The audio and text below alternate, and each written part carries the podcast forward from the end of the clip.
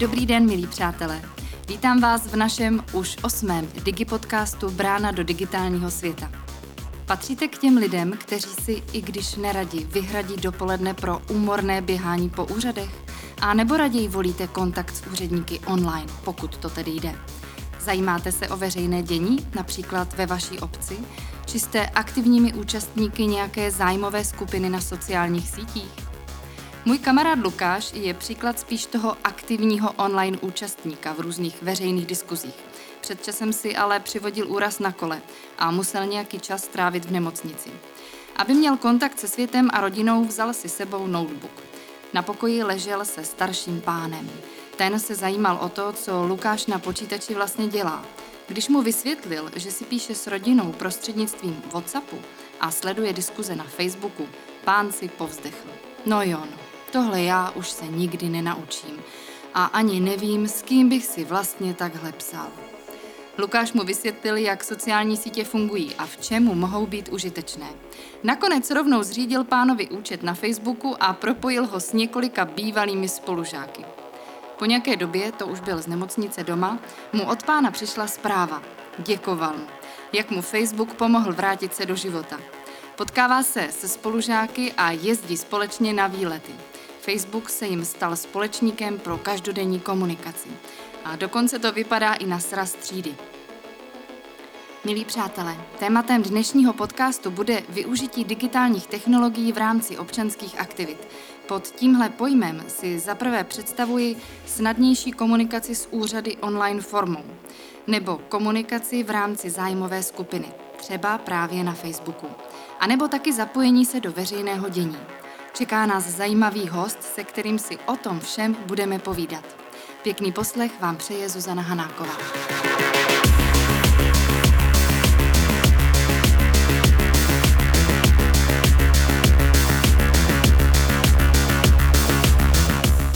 Online komunikaci v jednání s úřady využila na konci roku 2021 až polovina všech Čechů. Podle údajů výběrového šetření Českého statistického úřadu takové možnosti využilo téměř 40% Čechů starších 16 let, to je dvakrát víc než před 10 lety. Největší podíl bychom našli mezi osobami ve věku 35 až 44 let, nejmenší naopak mezi osobami staršími 75 let. Efektivním příkladem pro používání digitálních technologií v rámci občanských aktivit a komunikace s úřady bylo například sčítání lidu v roce 2021. Podle průzkumu agentury Kantar z ledna 2021 uvažovalo o online formě sečtení 71% lidí, ale nakonec elektronické formuláře vyplnilo a odeslalo více než 85% obyvatel. Průměrně lidé strávili vyplňováním formuláře za domácnost 20 minut a 34 vteřin a oproti papírovému formuláři ušetřili asi 9 minut. 36% formulářů navíc bylo vyplněno na mobilu nebo tabletu. Jak jste na tom vy? Dokážete si na internetu najít zájmovou skupinu dle svého vkusu a připojit se k ní? Dokážete na stránce této skupiny aktivně fungovat, přidávat a sdílet příspěvky, fotografie, odkazy nebo komentáře? Víte, co je to e-petice a umíte ji podepsat? Umíte využívat online formuláře, například při vytvoření objednávky nebo vyplnění úředního dokumentu? Komunikujete s úřady online nebo prostřednictvím datové schránky? K běžným dovednostem digitálně gramotného člověka dnes patří například online komunikace s úřady, vyplňování různých elektronických formulářů a online registrací. Zjišťování otevírací doby na úřadě, objednání u lékaře nebo koupě vstupenek do divadla. Stejně tak i komunikace a předávání informací ve společnosti, v obci, v komunitě, mezi přáteli. K tomu je nutné umět používat vhodné technologie, které takovou komunikaci umožňují. Dávají nám příležitost podílet se na veřejných aktivitách a nacházet možnosti pro seberealizaci.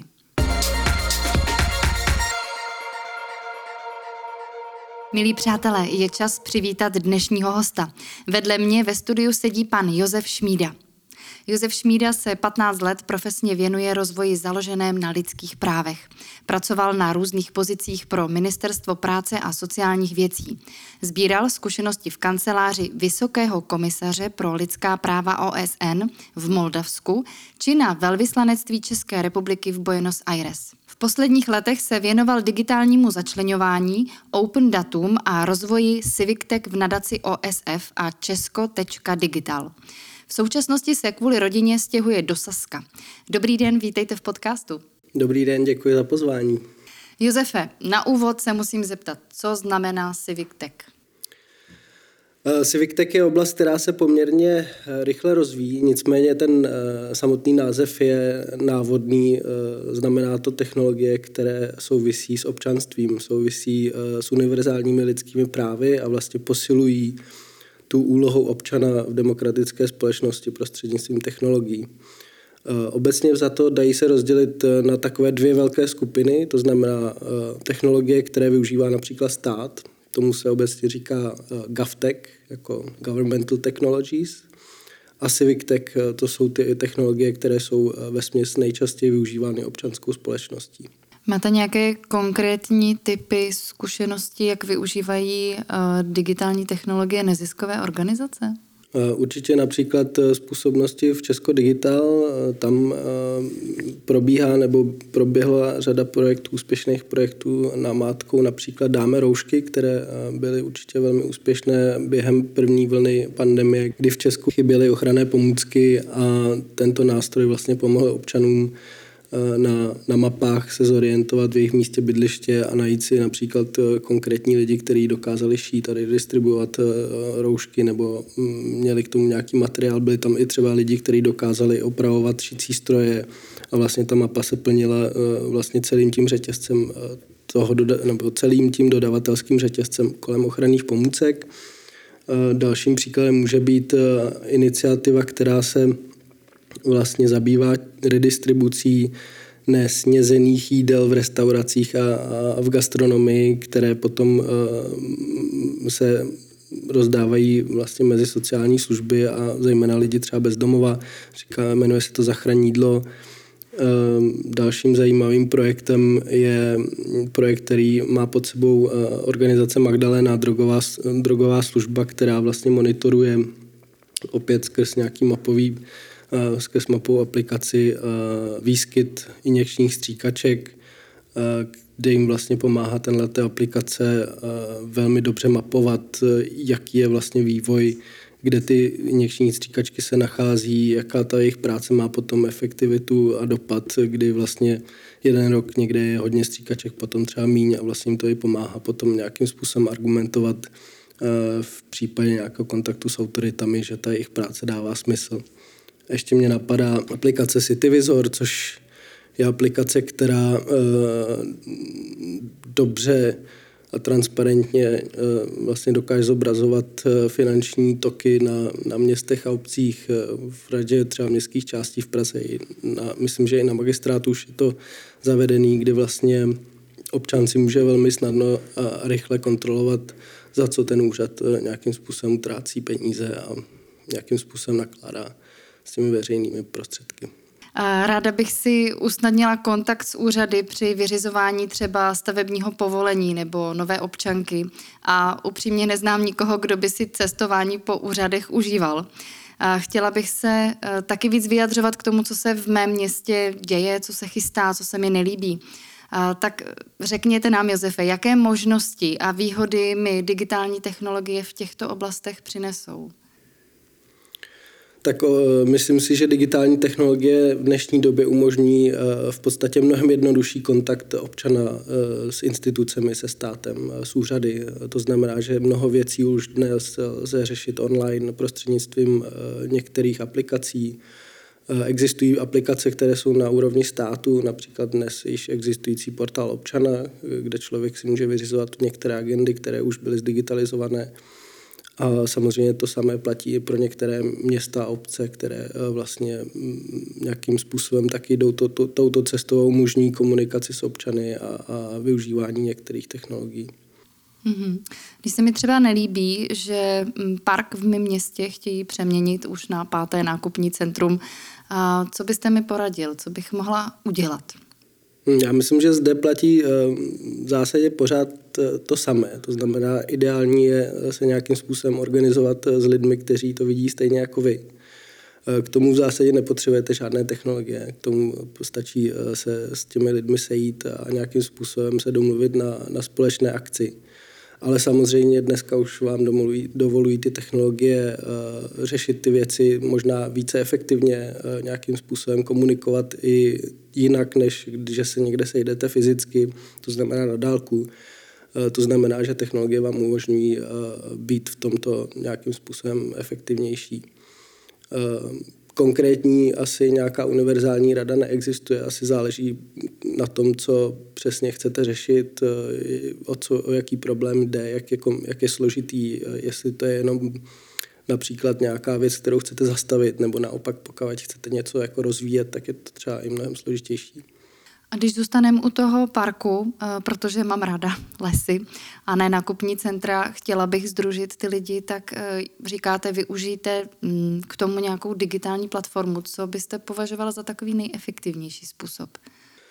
No, jak říkám, já myslím, že tady je, když bychom se vrátili třeba k tomu jako Civic Tech, k té oblasti, tak myslím si, že nejdůležitější je vlastně vycházet z toho, co existuje v daném místě, jestli tam máte třeba nějakou neziskovku, která se tou problematikou zajímá a zda ta neziskovka třeba pracuje na tom, aby měla nějakou konkrétní technologii pro to, aby se ta daná věc nějakým způsobem změnila. Ty technologie můžou být v zásadě hrozně jednoduché, ať jde jenom o nějakou webovou stránku, kde prostě informace pro občany, které se chtějí nějakým způsobem zapojit. Může to být třeba nějaká crowdfundingová kampaň, která vlastně sbírá tu podporu i z oblasti nějakých jako zdrojů, aby vlastně ty lidi na to měli čas a peníze, aby se tomu mohli věnovat. Může to být nějaká forma třeba petice, kdy sbírají podpisy pro to, aby se ta daná věc nějakým způsobem dala do pohybu. Myslím si, že třeba zrovna ty petice jsou takové jedny z těch jakoby nejstarších forem zapojování občanů online. Určitě znáte takové ty velké organizace na světové úrovni, jako třeba Avaz, které vlastně stojí na tom, že sbírají podpisy kolem různých témat, které se vlastně zabývají, ať už jde o nějaké environmentální témata, lidskoprávní témata, sociální spravedlnost a různé další věci. Říká se tomu taky klik aktivismus, což je možná trošku pejorativní, protože vlastně jak moc dokážou ty petice v tom konečném důsledku jako opravdu ty věci změnit, protože zatím samozřejmě stojí mnohem víc práce, než jenom vlastně získat podpis, protože potom teprve začíná ta jako skutečná práce a té změny, která je žádoucí pro ty lidi, kteří ten svůj podpis vlastně do těch petic dali. Milí přátelé, naším dnešním hostem je Josef Šmída a povídáme si o využití digitálních technologií v rámci občanských aktivit. Dnes se ještě například dozvíte o tom, jaké trendy lze v této oblasti sledovat, jak je lze propojit například s prací na home office a také si řekneme, v čem nám může být užitečná datová schránka nebo taková e-občanka. V rámci našeho povídání jste zmínil pro mě záhadný pojem crowdfunding. Můžete nám přiblížit, co se za ním skrývá? Je to forma získávání zdrojů na konkrétní aktivity. To je možná trošku záhadná formulace, ale vlastně souvisí to s tím, že pokud řešíte nějaký problém, který se týká vašeho okolí, nebo je to obecně jako ve veřejném zájmu, tak na to budete potřebovat získat nějaké zdroje, abyste to vlastně mohla nějakým způsobem zafinancovat, protože samozřejmě spoustu věcí lze řešit dobrovolně, ale potřebujete například řešit třeba něco u soudu, protože se to týká nějaké litigace, potřebujete zaplatit třeba ty právníky a nějaký ty náklady na to soudní řízení. Tak jedna z možností, jak vlastně na to získat zdroje, je formou crowdfundingu, což je vlastně taková metoda, která je často využívaná prostřednictvím webových stránek, kde vlastně ta kampaň, ten kampaň tým vytvoří pro ten celý vlastně, pro to téma, pro tu kauzu nějaké webové stránky a umožní těm lidem vlastně velmi jednoduše prostřednictvím těm webových stránek dát nějakou jako příspěvek, to znamená přímo je to provázaný třeba s nějakým jako bankovním procesem, tam kliknete, a nevím, chci darovat 100 korun prostě a hned se vám to propojí třeba s nějakou platební metodou, ať už třeba prostřednictvím platební karty nebo bankovního převodu. Takže to je crowdfunding, pak existují třeba i další metody, které se netýkají čistě jako zdrojů finančních, ale potřebujete například vymyslet něco, tak se tomu říká třeba crowdsourcing, kdy vlastně jako, nebo crowdthinking, kdy vlastně zahrnete tu komunitu lidí, který zajímá to téma vlastně do toho procesu jako vytváření té myšlenky a vytváření toho nápadu. Vlastně skrz to formulujete vlastně i třeba ty cíle nějakým způsobem, proč a jak by se to mělo jako dělat. Takže těch možností je jako samozřejmě víc, zdroje prostě nejsou jenom peníze, zdroje jsou vlastně i ty myšlenky, i nějaké jakoby další věci, nápady. A i tomu pomáhají dneska digitální technologie. Tak já jsem ráda, že už znám obsah záhadného slova crowdfunding. Když už bych se chtěla pustit do toho, že bych chtěla podpořit, aby tam nevzniklo nákupní centrum a byla tam zeleň, takže bych chtěla třeba tu petici vytvořit, tak jak ten proces vlastně vypadá? Tak petice v České republice jsou rámovány zákonem, petičním zákonem. Ten vlastně poměrně konkrétně říká, co petice znamená, co má, jak má vypadat, jak se má organizovat, pro koho je vlastně určená. Každá petice by měla mít svůj petiční výbor a vlastně nějakým způsobem ten zákon určuje, jak ten proces vypadá. Kam byste mě odkázal? Co by byl ten první krok? No, já bych určitě v prvním kroce řešil to, kdo se mnou tu petici bude dělat. To znamená, abych vůbec sestavil ten petiční výbor, to znamená, to musí být nějaký lidi, kteří splňují ty požadavky. Myslím si, že jediný je, že jim musí být 18 let. Sestavit petiční výbor, musíte tu petici sformulovat a vlastně musíte ji připravit. A potom už je na vás, jakým způsobem vlastně s tím naložíte. Jestli je pro vás důležité sehnat nějaký určitý počet podpisů, nebo jestli je pro vás důležité pod tu petici získat podpis nějakých konkrétních lidí, kteří jsou pro tu kauzu důležité. Jo, to záleží, jakou strategii si vlastně zvolíte a pro koho je ta petice v konečném důsledku a určená, jestli to je pro nějaký úřad, nebo jestli to je pro vládu České republiky, nebo pro parlament, nebo pro nějakou konkrétní instituci. To je vlastně asi otázka potom, jak to řešit v tom konkrétním příkladě. Těch různých zájmových webů, skupin na sociálních sítích nebo celostátních i lokálních e-petit jsou dneska stovky, možná tisíce. Dají se v téhle oblasti vysledovat nějaké trendy? Něco, co je dneska in? No, to je poměrně složitá otázka. Myslím, že ty petice vlastně často slouží mnohem víc k tomu, aby se o dané věci začalo mluvit například, nebo aby se vlastně strhnul ten zájem té společnosti k tomu tématu.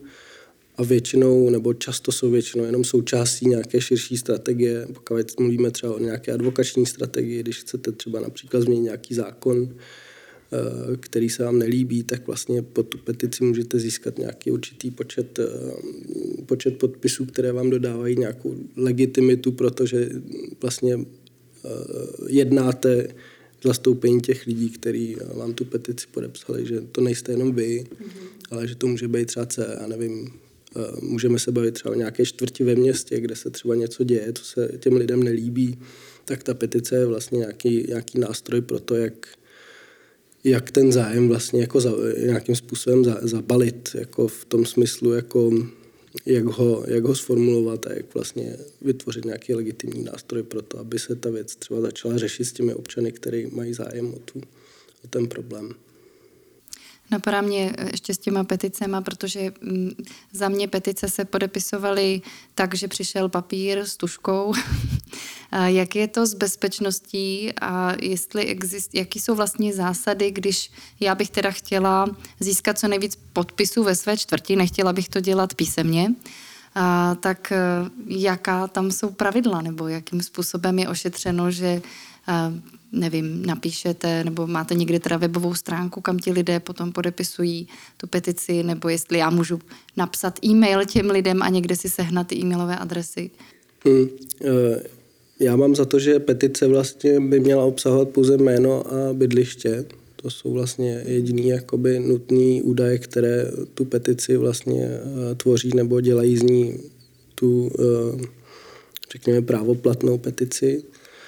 A ty údaje samozřejmě podléhají ochraně dle zákona, dle GDPR, stejně jako kdekoliv jinde, takže samozřejmě jako můžete se třeba bát, že to někdo někde zneužije, že vám pak budou posílat nějaké věci třeba poštou, ale myslím si, že to je taky na vás, jak dokážete odhadnout, zda ten člověk nebo ta skupina lidí, jak je moc důvěryhodná a kdo to vlastně je. A samozřejmě by tam měly být na ty lidi kontakty, mělo by to být nějaké formalizované uskupení, i když to můžou být třeba jenom občané bez nějakého právního subjektu, tak by mělo být jasné, kdo to je a oni za to vlastně nesou tu zodpovědnost a měli by se vlastně držet těch zásad o ochraně osobních údajů, stejně jako v jakémkoliv jiném případě. Naše podcasty jsou o práci z domova. Marně tady přemýšlím o tom, jak propojit využití digitálních technologií v rámci občanských aktivit a home office. Máte nějaký nápad? No. Nebo je to neslučitelné? Já myslím, že jako nevím přesně, jak tohleto jako propojit v nějaký jako logický lince, protože když pracujete z domova, tak pracujete vlastně na dálku, pracujete už prostřednictvím nějakých technologií, protože prostě nesedíte přímo v kanceláři a máte vzdálený přístup k té práci a myslím si, že na stejném principu prostě fungují ty technologie, které vám umožňují si vyřídit třeba občanský průkaz nebo prostě stavební povolení nebo získat nějaký výpis z konkrétního registru a podobně. Takže to je vlastně principiálně to samé. Možná se tomu neříká jako home vyřizování věcí s úřadem, ale prostě ten princip je stejný asi. Mm-hmm. Datová schránka. Poměrně známý pojem, a nicméně k čemu mi je užitečná? To je výborná otázka. Já jsem si datovou schránku zakládal asi před 10 lety, když jsem se chystal na to opustit Českou republiku na delší dobu a potřeboval jsem vlastně i přesto komunikovat nějak oficiálně s některými institucemi a tehdy to skoro vlastně nemělo žádné využití. Vždycky jsem přišel někam a dobrý den, já jedu na rok pryč a potřebuju jako od vás kontakt na datovou schránku a často odpovědí bylo, ale my ji nemáme. Takže vlastně po mnoho let ta datová schránka trošku žila ve svém vlastním paralelním světě a moc vlastně neměla žádné využití. Myslím si, že se to velmi jako mění. Myslím si, že tomu i dost pomohl situace kolem pandemie a koronaviru, takže dneska už je mnohem běžnější, že i třeba právnické osoby soukromé mají datové schránky, už to není jenom věc nějakých státních institucí nebo veřejné správy, ale už se to dostávají do toho soukromého sektoru. Je to vlastně forma komunikace, která by teoreticky v budoucnu mohla kompletně nahradit poštu. Dneska máte i ze zákona vlastně dané některé věci, které jsou vlastně brány jako oficiální forma komunikace a datová schránka je vlastně nějaká digitální forma, která to může nahrazovat tu listinnou formu. Že datová schránka je na vzestupu. Je otázka, jakým způsobem se to bude vyvíjet. Dneska vlastně ten trend je, že z datové schránky by se možná měl do budoucna stát vlastně normální e-mail, nebo mělo by to vypadat jako normální e-mail, aby to bylo vlastně pro ty lidi co nejvíc uživatelsky přívětivý. Mělo by to být zase, už je to na tom portálu občana, už to není jenom čistě ta samotná aplikace, kterou vlastně zřizovala pošta, jestli se nepletu. Takže začíná to být integrované i do těch vlastně dalších nástrojů nebo těch aplikací, které ten stát umožňuje občanovi. Jste zmiňoval ty občanky, tak mě bude zanedlouho končit platnost občanky. Budu si muset nechat udělat novou, tak mě zajímá váš názor. Udělat si klasickou kartičku plastovou nebo takzvanou e-občanku, což znamená občanský průkaz s nějakým elektronickým čipem. Jak se na to díváte, jaké to má výhody, nevýhody? No je dost možný, že tenhle vývoj bude rychle úplně přeskočený, protože se chystá dokonce občanka do mobilu, takže je otázka, kdy si to budete zařizovat, ale minimálně místopředseda vlády Ivan Bartoš slibuje, že příští rok by měla být už občanka do mobilu, takže pokud nemáte doma čtečku karet, to nemá.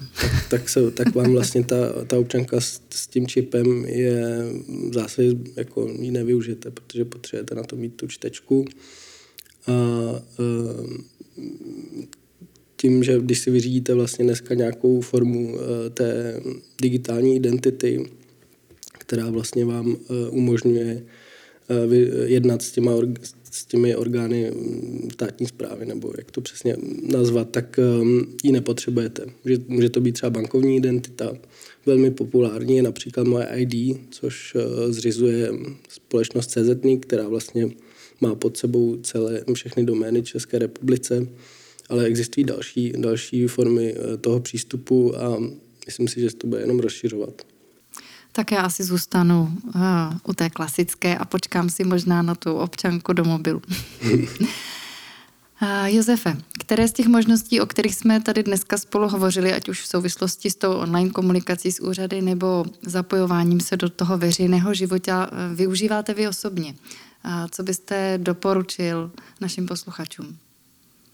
No, já se snažím využívat vlastně všechno, co se dá, protože to tak nějak jakoby přirozeně přichází a teďka jsem si například zažádal o řidičský průkaz přes portál občana. Už jsem si tam nechal generovat třeba výpis z registru obyvatel, který jsem potřeboval pro nějaké jednání s úřady. V občanku tu budu mít ještě chvíli, takže to asi potřeba nebudu. Nic se nechystám stavět nebo něco takového, tak to asi taky ne, ale v zásadě takový tyhle klasické agendy člověk určitě jednou za nějaký úsek svého života využije velmi rád. Je otázka potom, jestli třeba teď sedíme tady na půdě Ministerstva práce a sociálních věcí, zda by třeba vláda neměla nějakým způsobem zapřemýšlet nad tím, jak některé ty agendy, jde o nějaké dávkové systémy, tak spoustu těch věcí třeba nepřeklopit do toho digitálního prostředí, protože, jak víme, jak se o tom často mluví, spousta těch věcí je velmi složitá a často je třeba, nevím, příspěvek na bydlení, spousta lidí nějakým způsobem nevyužívá, protože je to vlastně dost velká byrokratická zátěž. Takže spoustu těchto agent by určitě šlo taky nějakým způsobem překlopit do toho digitálního prostředí. Je otázka potom, jak ty cílové skupiny jsou například digitálně gramotné, jak se s tím vlastně dokážou potom poradit, ale věřím tomu, že i na těch úřadech práce by dokázali těm lidem v tomto směru pomoct. Každý den jezdím kolem úřadu práce v našem městě a jsou tam obrovské fronty, takže bych to určitě podpořila. Milí přátelé, dnešním hostem byl Josef Šmída. Já vám moc krát děkuji za návštěvu, vaše inspiraci a mějte se krásně a zase někdy na viděnou. Děkuji za pozvání.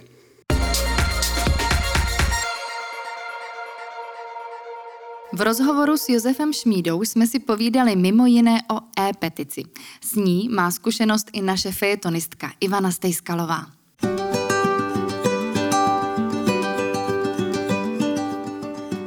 Dětství jsem strávila na Moravě v domě u lesa. Projíždění se na kole před domem byla skoro akrobacie. Vedla nám tam polní cesta plná písku a kamení. Časem se ta cesta změnila na pokrokovější, asfaltovou. Ale jak čas plynul a příroda pracovala, začaly asfaltem prorůstat kořeny stromů, mrazy tam udělali své a byla tam jedna díra vedle druhé. Kdybyste tu cestu viděli, tak byste odhadovali, že vznikla ještě za první republiky. Asfalt byl křivý, voda neměla spát od domu, do toho výmoly, praskliny, kořeny vytvořily na cestě duny. No prostě hrůza. Když se dělal obecní vodovod, těšili jsme se, že se upraví i cesta, ale tu pouze rozkopali, záplatovali a nazdar. Rodiče byli zoufalí, sousedé taky a přesto, že se v obci neustále něco opravovalo, renovovalo, nikdy nedošlo na tu šílenou cestu. Abych tomu všemu nějak pomohla, rozhodla jsem se založit e-petici. Když si totiž stěžuje parta sousedů, nikdo to nebere moc vážně, ale díky petici, kterou by podepsali všichni, kteří tu cestu využívají, by byla větší šance na úspěch. A tak jsem na www.e-petice založila poprvé svou vlastní. Byl potřeba název, popis, o co nám jde a proč. Tak jsem tam zmínila karamboly cyklistů, které jsem občas viděla z okna, odřené podvozky projíždějících aut, neštěstí maminek z kočárky, které nevěděly, jak se pořádně dírám vyhnout. Dost zásadně pomohla i fotografie cesty, aby bylo vidět, v jak žalostném stavu se nachází. A protože má obec kolem 2000 obyvatel, nastavila jsem počet potřebných hlasů na 1000, aby měl starosta pocit, že se mu lidé bouří a hrozí tak, že ho třeba příště nezvolí. No, musela jsem ho trošku vycukat. Do té doby o problému věděl, ale i tak se nic nedělo. A vždy dostalo přednost něco jiného. Šatny pro fotbalisty, omítka na obecním úřadě nebo rekonstrukce sálu v hospodě. Pak jsem na e-petici vybrala region, kterého se to týká a komu bude petice předána. Vlastně mě překvapilo, jak je to jednoduché. Pak už jen stačilo petici sdílet na sociálních sítích, přidat pár slov přátelům, o co se jedná a čekat na podpisy. Můj podpis byl první, pak následovala moje rodina a kamarádi, druhý den se už ale objevovala cizí jména. Lidé to sdíleli na své profily a tak se petice dostala k daleko většímu množství lidí, než bych byla schopna oslovit pouze já. Mnoho místních obyvatel petici podepsalo, ale taky i lidé, kteří do těch končin jezdívají na dovolenou nebo na chalupu. A možná i ti, kteří tam nikdy nebyli, ale pouze byli solidární. Nebudu vás napínat, sehnali jsme skvělých 1694 podpisů. Petici jsme pak přeposlali a předali na obecní úřad. Když to nejde po dobrém, jde to díky petici. Věci se konečně daly do pohybu a byla jsem rodiči informována, že se tam potulovali nějací inženýři. Jenže nakonec to nebyli cestáři, ale plynaři. Letos sice bude nová cesta, ale už za půl roku tam plynáři udělají nové přípojky. A tak se můžeme těšit i na nové, pěkné záplaty.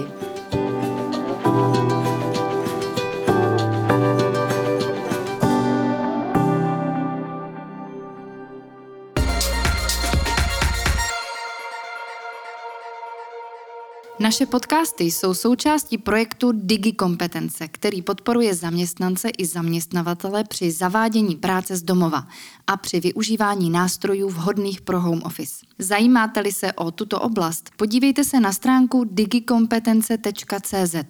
Mimo jiné tam nyní najdete i online výzkum práce z domova. Takže ještě jednou adresa digikompetence.cz.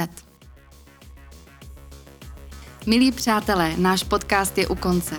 Dnes jste slyšeli o celé řadě možností, jak se prostřednictvím digitálních technologií občansky zapojit do veřejného dění, a nebo jak využívat online cest ke komunikaci s úřady. Těšit se už můžete na srpnový díl s tématem spolupráce prostřednictvím digitálních technologií ve firmě z pohledu HR. Mohu vám už teď prozradit, že zde přivítáme zajímavého hosta přímo ze softwarového gigantu společnosti Avast. Naše podcasty najdete na Spotify, Apple Podcast, Google Podcast, na www.portaldigi.cz a na nejpoužívanějších sociálních sítích. Hezký den a naslyšenou.